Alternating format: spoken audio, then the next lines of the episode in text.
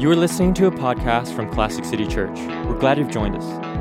Our services are held at 10:30 a.m. on Sunday mornings at 595 Prince Avenue in the Piedmont Sanctuary. For more information, please visit www.classiccity.org. This is a sermon from our youth pastor, Josh Rogers. For those who don't know me, I'm the uh, youth and young adult pastor here at Classic City Church. And I'm very excited to uh, get to see you all and share with you all this morning. Um, if you'd like, you can go ahead and open up your Bible to Matthew chapter 3. Uh, last week, if you were here, you heard Chris Davis. If you weren't here, Chris Davis preached. Um, and he preached from the story of Jesus in the wilderness being tempted by Satan. And what he preached on was the role of the Holy Spirit in Jesus' ministry, um, especially looking at his time in the wilderness, and how it guided him and empowered him, and how that was crucial to Jesus' life and his ministry, and how it's also crucial to our lives and our ministries as followers of Jesus. And it's only through Jesus that we can experience that Holy Spirit. I say all that because uh, you might find today strange and odd because I'm actually going to preach on the exact same story of Jesus being tempted in the wilderness. Someone this morning joked, Oh, so you're going to get up there and just contradict everything that Chris Davis said? And I was like, Wow, that's tempting, but. Uh, I won't do that because that would be awful and terrible. And not true, because what he said, though I'm going to be preaching something very different, they're actually complementary. Um, they actually work together. And so I think um, if, you, if you weren't here last week and you hear my sermon and you're interested, go listen to his, and I think it'll also complement um, each other in that way. And so I'm really excited to, to go on this little adventure with you. And we thought it would be really interesting to do this, not just because it's fun or curious, but because it kind of shows you just how cool the Word of God is, how, how it's living and active, how it has power, how it has so much depth. And we need to search those depths and we need to explore it um, in all those ways in, in order to really grow and mature in our own faith. And that's something I, I kind of, as kind of a background theme, is this idea of going from what Paul might describe as just drinking the milk, right? Just hearing the, the plain, um, uh, beginning gospel that you received and you accepted, but then growing and maturing in your faith and moving on to solid food like an adult. And I think as we kind of explore some of these other aspects of the gospel, um, that'll help us mature in our faith. Um, and so, like I said, whereas uh, Chris preached on the Holy Spirit, today I want us to look at the Word of God, how the Word of God um, was active and significant in this uh, this story and how Jesus trusted the Word of God and he also fulfilled the Word of God. So, those two themes of trusting the Word of God and fulfilling the Word of God are incredibly crucial to what we'll be looking at today. And I like to think of this little story of Jesus in the wilderness almost as like a little microcosm of the whole gospel, of Jesus' whole life and ministry. Almost like it's just like a, a, a little miniature version of what he's doing throughout his ministry and that's trusting the Word of God and fulfilling the Word of God in order to usher in the kingdom of heaven for us. And so um, that's something I want us to think about is those two themes and, and how it's this microcosm of his life and ministry.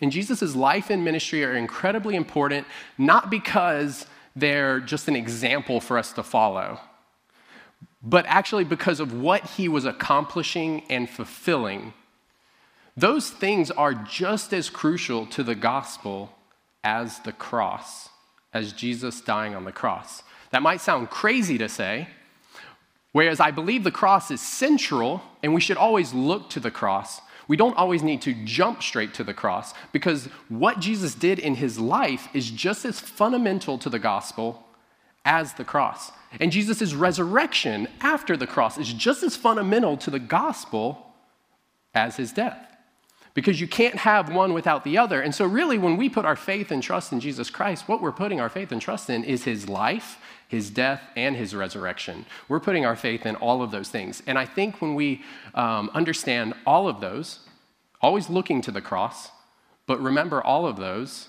um, it'll help us grow deeper in our understanding of the gospel and living out that gospel in our lives. And so that's what I kind of want us to accomplish this morning. I know I just like word vomited a lot, um, but I- will be sure to repeat myself. um, so before we jump into the word, uh, let's pray. Lord, thank you so much for this morning. Thank you so much for every single soul here. Um, and thank you for your word that you've given um, to each one of us. Lord, I pray for you to open our hearts and our minds, including myself, to receive your word and your word only, the truth that's in your word. And though there's a lot and many layers and depths to your word, I pray that it only be your truth um, that rises to the surface and that um, changes us, motivates us, encourages us, challenges us, and um, gives us life. And so, Father, with your Spirit, um, by your will, um, give power to your word today as we uh, learn from it. And I pray this on your Son's name, Jesus Christ. Amen. All right, so uh, I said to turn to Matthew chapter 3 because that's where we'll be. If you're going to be in your Bible or your Bible app, you're going to be jumping a lot because I'm actually going to go back to the Old Testament, back to the New Testament, back to the Old Testament. So your fingers will get a little workout so that'll be fun. Um, but before we look at Jesus' time in the wilderness, I actually think it's crucial when you're studying this that you look at the event that happens right beforehand, which is Jesus' baptism. And so that's why I had you turn to Matthew 3, even though the wilderness story is in 4, because we're going to look at 13 through 16 or 17 right before we look at the story in the wilderness. And I think, I think it'll be clear um, why why that event took place right before his time in the wilderness and why Matthew and the other gospels that have these stories put that event right before. Because without this baptism and the events that take place there, um, we, uh, we, we, we can't have the, the wilderness scene. So um, I'll just open up by reading 13 through 17. It says, Then Jesus came from Galilee to the Jordan to be baptized by John the Baptist.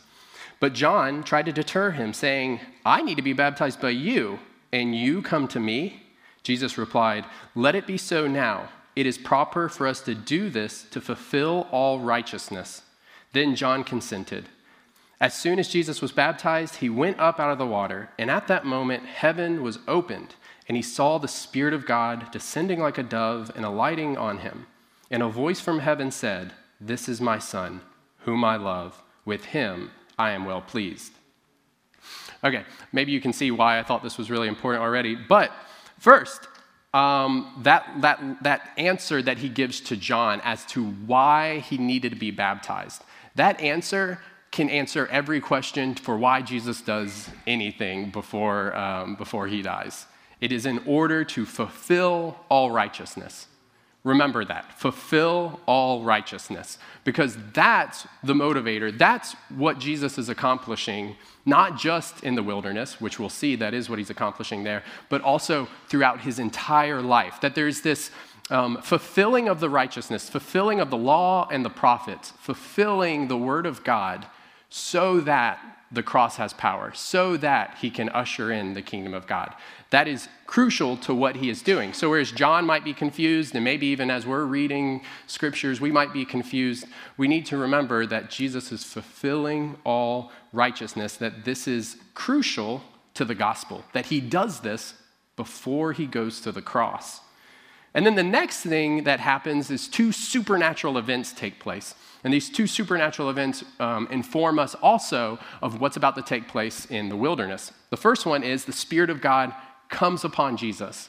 All right? It comes upon Jesus and fills him with power. In the, in the next section, we're going to see the first thing that takes place is after this, now that he has the Spirit like that, it guides him to the wilderness.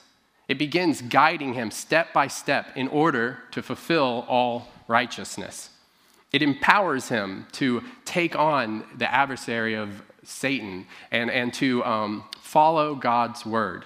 And so uh, the Spirit of God is incredibly crucial to the next series of events. And then this next thing where God says from heaven, the Father has sent his Spirit, and then he says something from heaven. Literally, the word of God is audible for people there standing there to hear. The crowd around him hears, John the Baptist hears, Jesus hears, This is my son, this Jesus guy. This is my son, and I love him and I am pleased with him, as in, I will protect him, I will be with him every step of the way, I will guard him and take care of him and guide him. He is my son. I'm going to take care of him.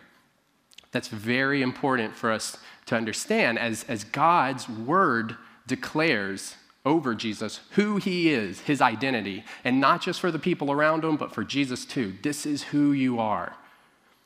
Because in the wilderness, that's the very thing that Satan's going to attack. We think that Satan's just trying to trip Jesus up, get him to sin. But what he's getting, trying to get him to do is to deny and falter and second guess his identity as the Son of God. And, and I'll, I'll show you, um, I'll show us how uh, he's trying to accomplish that. And so that's why I think this baptism story is actually incredibly informative to what's about to take place in the wilderness. The Spirit's guiding him to the wilderness and empowering him there, and it's the Word of God declaring Jesus' identity as the Son of God being the very thing that Satan is going to want to challenge him on. And he's doing all of these things in order to fulfill all righteousness, to fulfill the Word of God. And so this story actually um, lets us know what we're getting into as we jump into the wilderness. And so, with that, let's, let's move forward uh, into chapter 4. It says, Then Jesus was led by the Spirit into the wilderness to be tempted by the devil. After fasting 40 days and 40 nights, he was hungry. The tempter came to him and said, If you are the Son of God, tell these stones to become bread. I'm going to pause right there because I want us to take into account a few things. First, the Spirit led Jesus into the wilderness. Why? To be tempted by Satan.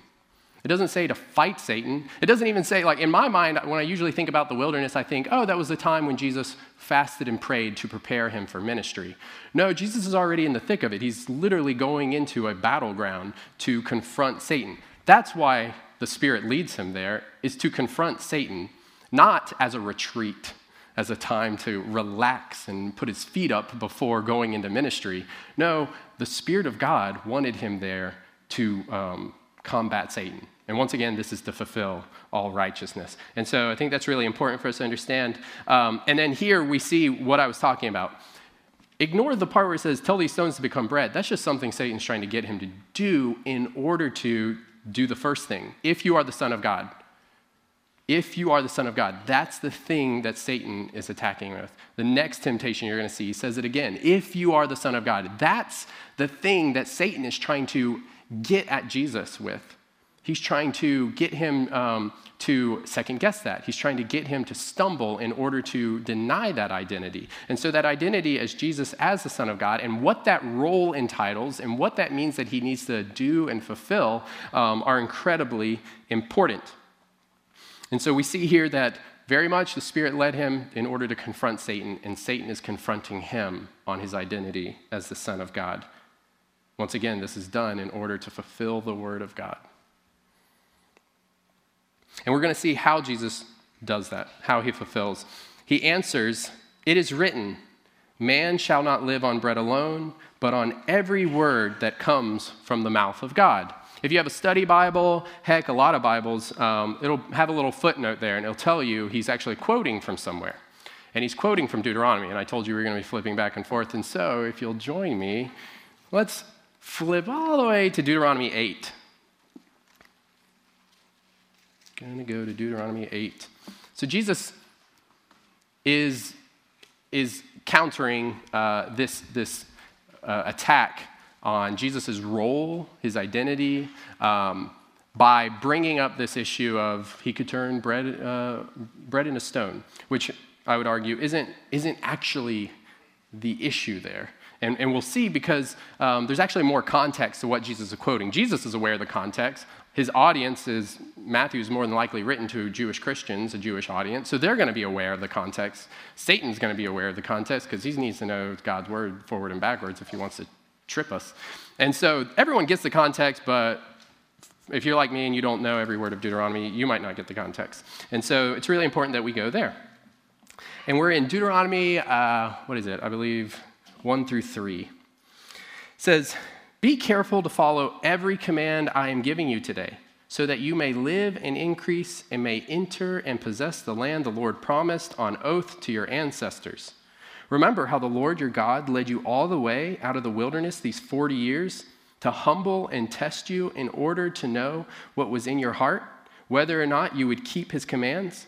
He humbled you, causing you to hunger, and then feeding you with manna, which neither you nor your ancestors had known, to teach you, and here's where he quotes, that man does not live on bread alone, but on every word that comes from the mouth of the Lord.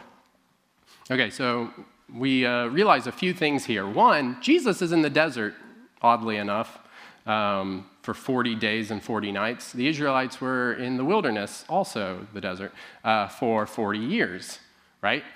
And we're going to see that Jesus actually points back to Deuteronomy each time, which is uh, the law that God gave the Israelites to follow. And there's many references to their time in the wilderness because here's the law, and then he shows how the Israelites constantly uh, neglected that law. And so what we're seeing here is now we're getting into um, Jesus fulfilling all righteousness, fulfilling the word of God, because he is going to stand in the place of Israel. Where Israel was in the desert being tested and prepared for righteousness to claim what God had promised, um, they failed. But where Jesus comes into the wilderness and is tempted and tested, he comes out victorious. He comes out glorious, um, succeeding. And so we're seeing here that Jesus is standing in the place of Israel, even in his actions, not just his death on the cross, but even in his actions of everything he does. And that doesn't just apply to Israel now, that applies to each one of us who put our faith and trust in him. That his life, not just his death on the cross, but even his life is substitutionary, that he is walking the walk we were supposed to walk. He is talking the talk we were supposed to talk. He is living out the word of God in the way that we were meant to do it. And whereas we have failed, he has succeeded. And so we, we kind of get an idea of that picture. And then we get to the part where he quoted. And notice when, he, when Deuteronomy is talking about man will not live on bread alone, it references manna. A lot of us are probably familiar with manna, um, but in case you're not, manna was something that God provided the Israelites when they were in the desert for those 40 years during the Exodus right? And, and the idea was that God told them and promised them, I will provide for you, I will provide this manna. And so all you have to do is wake up, come out of your tent in the morning, and like dew on the ground, there's some kind of crumbly bread type stuff, and you can gather it up and you can cook with it and you can eat it and do whatever you need with it. Uh, in order to survive, because you're in this desert. You don't have time to plant crops, or if you did, they wouldn't even grow, and you're wandering around. There was no way to provide for them, so only God could provide for them. And he said, Just trust me and I will provide it. Because if they didn't trust him, if they didn't believe his word, and I'm going to keep coming back to that, the word of God that he would provide every morning, if they tried to store it in containers or, or try to cheat the system somehow and stop trusting that he would provide each and every morning, it would go rotten. It would become smelly and rotten, and people would know from what tent it was coming from and know that they didn't trust the Lord, that they stored it. And so it would become gross and rotten, and God wouldn't provide them the manna anymore. And so they had to every day trust that He would provide it again, trust His word that He would provide it again. And so this story is in the back of uh, uh, the writer of Deuteronomy and Jesus speaking to Satan and even to Satan, this story of the manna, that it wasn't about the manna. It was about trusting that God would provide the manna. It was about trusting His word. And so, in trusting God's word that he would also provide for Jesus in that time in the wilderness, that he did not need to take matters into his own hand and turn the rock into bread like Satan had tempted him, which would then deny himself as the role of the Son of God, as the faithful servant of God, like Israel was called to be. Instead, he trusted God's word that he was his son, whom he loved and was pleased with that he trusted that he would be provided for. And so, in trusting the word, Jesus fulfilled the word. In relying on God's word, he fulfilled God's word. So, Satan tries another tactic. If you flip back with me to chapter 4. And this time, so he's like, all right, you're going to rely and depend on God's word? Well, then I'm going to throw God's word at you. And so Satan says this to Jesus the devil took him up to the holy city and had him stand on the highest point of the temple. He says, If you are the Son of God, once again, that's what he's trying to attack, that identity of Jesus. If you are the Son of God, come to rescue his people. He said, If you are the Son of God, throw yourself down, for it is written, You will command his angels concerning you, and they will lift you up in their hands, and so that you will not strike your foot against a stone. And Jesus answered him, It is written, Do not put the Lord your God to the test. All right, we're gonna we're gonna jump down um, into Deuteronomy again, but before we do, uh, just kind of imagine situation. He, he's he's challenging him on this identity, this role as the Son of God. And he takes him up to the top of the temple where God's people, the Israelites, come and they worship. And he says, Throw yourself off, and the angels will catch you. And it will prove to everyone that you are the Son of God. Everyone down there coming to worship Yahweh will see that the angels rescued you, and they will know you're the Son of God. If you do this, you'll know for sure that you're the Son of God. Not only that God told you you are, but you will know for sure that you are the Son of God. And I, Satan, I'll be convinced okay, okay, you are the Son of God. If you just do this thing, you will prove it to everyone. All right? And so he's saying that God's word isn't enough. You need to prove it to yourself. And so if we turn back to Deuteronomy chapter 6, chapter 6 is all about um, the, the greatest commandment love God. And it's all about what are these different ways in which we can love God. And one of the ways, one of the big fundamental ways, is trusting His Word. And so it, it expounds on that. We'll look at verse 18. No, 16. My apologies. We'll be on chapter 6, verse 16. It says, Do not put the Lord your God to the test that's what Jesus just quoted. But once again, there's more context. Do not put the Lord your God to the test as you did it at Massah. as you did it at Massah. Okay? Um, at a glance, maybe many of us don't know where Massah is or what is the deal with Massah. And so, just to give a little context, um, in chapter 16 of Exodus, you can actually find the story about manna. And then, right after that, chapter 17, you can find the story about Massah. So, if you want to write that down and go read the story about Massah later, you can. But in summary, what happened at Massah was the Israelites start getting angry and grumbling and bitter that they're out in this hot, sweltering desert. They're hungry, they're thirsty, they don't have enough, and they're just tired of it. And so they start arguing and grumbling amongst themselves, and they finally bring their plea up to Moses. And they say, Moses, go before God, tell him we're thirsty, um, tell him to prove that he's going to still be with us, that he hasn't abandoned us. Because if he has, if he doesn't prove himself, we're going to leave, we're going to go back to Egypt. We'd rather be in slavery than sitting out here in the wilderness with nothing to drink. And so he demands that, that they demand that Moses have God prove that he's going to keep his word. Okay? And so Moses goes inside, he tells God, and God is incredibly merciful and patient and kind and says, Take your staff, go outside, smack this rock, water will pour out. And so God is kind and gracious and answers their demands. But it's made very clear after this event that that was an act of mercy, that God did not get upset at you questioning his word. And so they named the place Massah, which means to test to prove, because they demanded that God prove his word. And so that's why Deuteronomy references that, because testing the Lord means this idea of having God prove what he has told you already. It's as if now we say that Jesus Christ has saved us, but then you demand that God prove it to you, that he does something for you. You, you get some kind of feeling, you get some kind of reward, you get some kind of thing that makes it so clear that, yes, you in fact do have God's grace through Jesus Christ, which might sound like something that we sometimes do often in our prayer, demanding that God prove it. And, and I want to be clear, I think there is a, a discretion here. Testing, I think we can see, comes from fear. They're afraid God has abandoned them. They're afraid they're going to die of thirst. It comes from fear. I do believe something similar to testing, but definitely not testing, discernment is a good thing, but discernment is motivated by trust.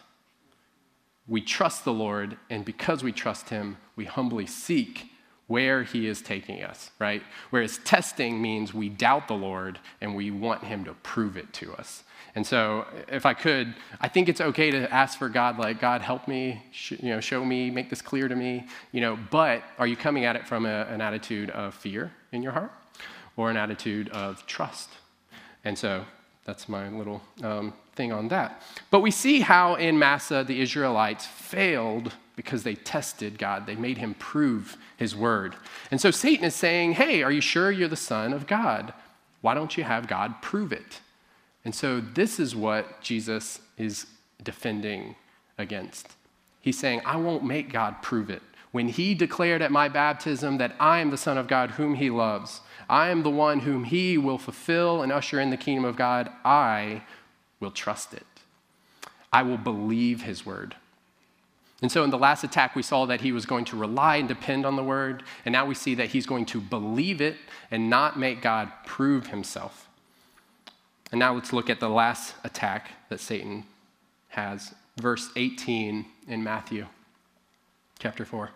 Again, the devil took him to a very high mountain and showed him all the kingdoms of the world and their splendor. All this I will give you, he said, if you will bow down and worship me.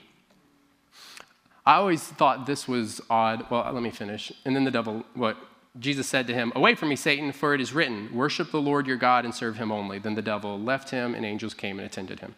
Um, I always thought this was like an odd temptation with Jesus, because one, it seems to have broken kind of the pattern going on.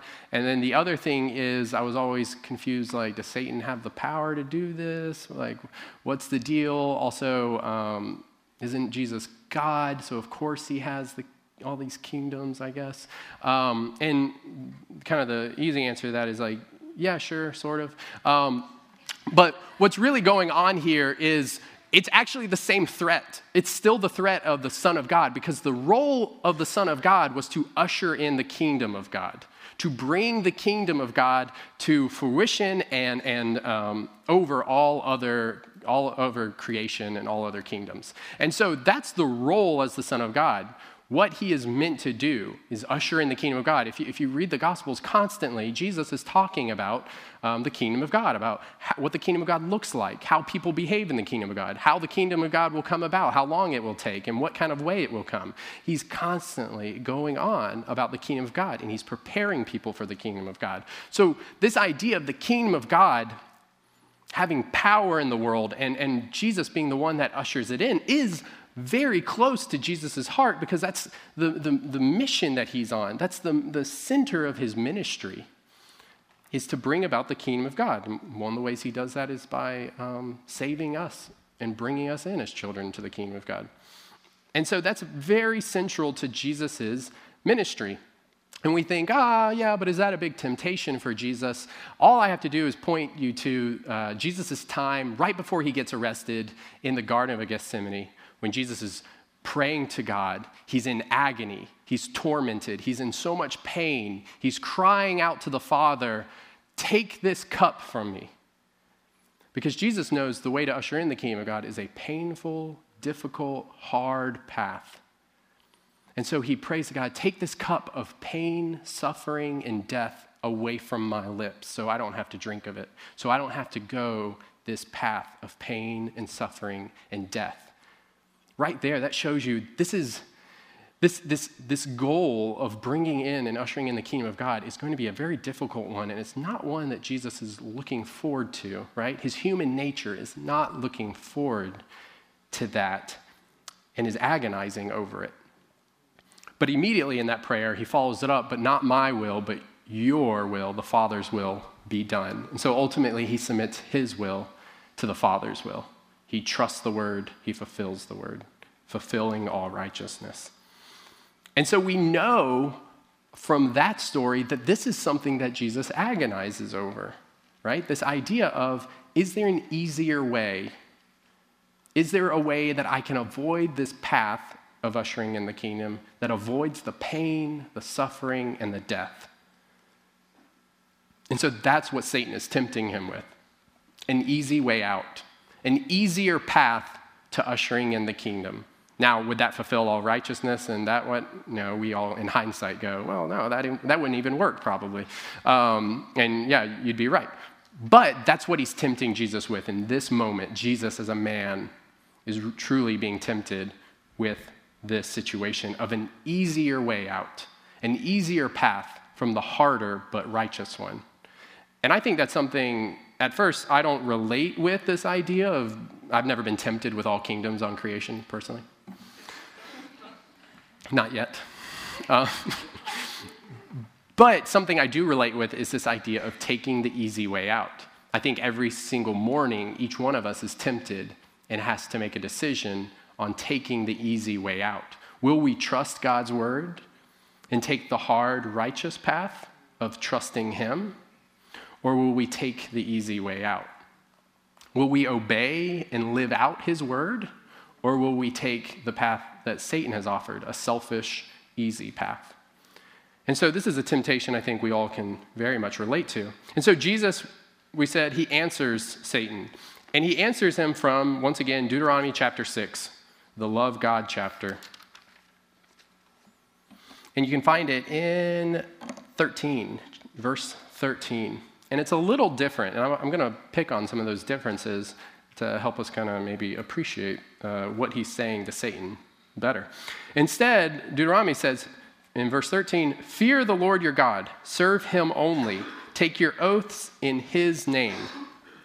So, worship and fear those can be interchangeable. But to me, fear definitely communicates uh, more of what he is saying here. He's talking about coming to God in awe, in utter, utter respect, to lay down everything um, before him, right? To just give him complete honor and complete respect, right? Just the idea of complete, utter uh, pouring out of yourself and only worshiping him. And so, in my mind, this fear of God communicates a little more um, of the idea of worship. And it, it, expounds on that to serve him only and take an oath in his name. Meaning, if I fear the Lord and I respect his word so much, I will only do his word. I will follow and obey and only live out his word. And the next part where it says, and only take an oath in his name means I will only live out his word and follow his word. And if I don't, taking the oath, if I don't, then may God curse me. So it's like pretty serious. Like, if I don't, may God curse me if I don't follow and obey his word. And so that's kind of what Jesus is getting at. And what's interesting is he immediately tells Satan to get away from him. And so, in a way, he's not only saying, hey, obey God's word, live out that word, he is also doing it. He, in the process, has been doing the very thing that he's saying right here, which is to live out the word. And if you want to trust God's word, really put your trust in it. It's like putting your trust in a chair. If you really want to show that you trust a chair, you'll go and sit on it, right? and so this is how Jesus is showing. He is trusting God's word, he is uh, relying and depending on God's word, he is believing in God's word, and finally, he's living it out. That's how he is showing utter trust in God's word. And by doing this, he is fulfilling all righteousness. He is fulfilling the law, he's fulfilling the prophets, he's fulfilling the word of God. And so there's this element of trusting God's word and fulfilling God's word. And that's what we're called to do too. And yet, we know we've failed that time and time again. And that's why this is a part of the gospel. This isn't just a moral lesson, but it's a part of the gospel because Jesus lived out that word. He obeyed the word, he lived the word, he believed in the word, he trusted the word, he relied and depended on God's word where we didn't, but he did it for us. So when he goes on the cross and he represents us before God, he bears our sins. Um, he bears our sins facing the wrath of God. He did that for us. And the reason he could do that for us is because he walked the walk we were always called to walk through obeying his word, through trusting God's word.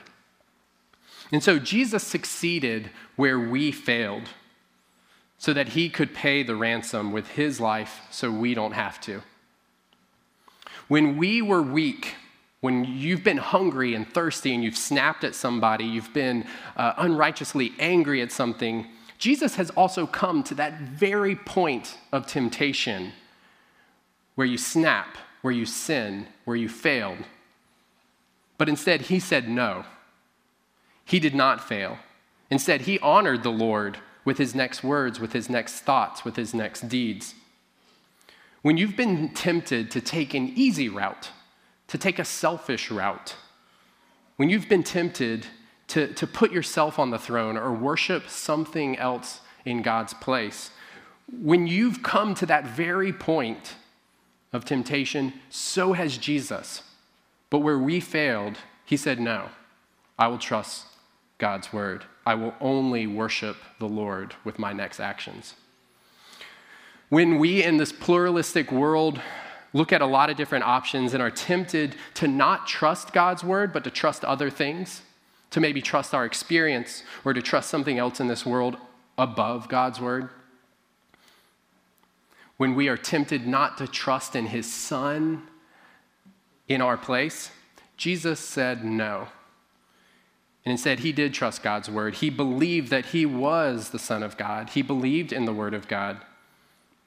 And he trusted in that his life, his death, and his resurrection would, in fact, save us and usher in the kingdom of God, no matter how painful or difficult it might be. Where we have been tempted and failed, Jesus has been tempted but came out glorious and victorious over sin.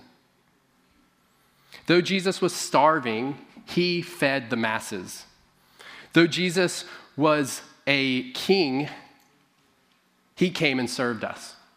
Though Jesus was righteous and was free of sin, he came and bore all of our sins. Though Jesus did so much good, he only would give glory to the Father, not himself. Though Jesus suffered and, and was in pain, he came and gave us rest. Though Jesus denied himself bread from a rock when he was hungry, he came and gave up his body as the bread of life. And when we could not live a righteous life, pure and blameless, Jesus did it for us. When you could not die to wipe away your own transgressions and sins, Jesus did it for us. When you did not have hope of conquering death and sin, Jesus did it for you. And the Father, in his mercy, sent and had Jesus painfully and harshly and difficultly walk that path, fulfilling all righteousness for us. And so Jesus' death on the cross is not the only part of the gospel, but every step he took, every breath he took, every word he spoke, every thought he had, every stir of his heart was also a part of the gospel because those stirs, those breaths, those words, those actions, when God looks at us, those who put our faith and trust in Jesus, he sees those actions. That's what God sees now. And so, what Jesus had in his life, he gave it to us. The righteousness that Jesus came with and earned through fulfilling God's word and trusting God's word, he poured out on us through his blood shed on the cross. And so that's what I want us to take away is this is that Jesus truly did trust God's word and fulfill God's word and he did that for our sakes. And he did that so that we can now be free without burden, without shame. Also, trust God's word and fulfill it through his Holy Spirit. That we can now trust and fulfill God's word for us. Let's pray. Lord, thank you so much for today, for your word. Father, I pray for each one of us, especially myself, each one of us that through your grace, through your blood, we can begin to trust your word as you trusted it. Lord, that we can walk in your word and fulfill your word and obey your word in the same way that you did. Father, thank you so much for the righteousness we now have through Jesus Christ.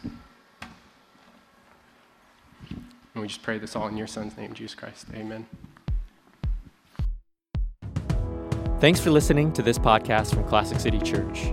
We hope that together we can honor the greatness of Jesus by growing spiritually, living authentically, and participating in his purposes. For more information or more sermons from Classic City Church, please visit www.classiccity.org.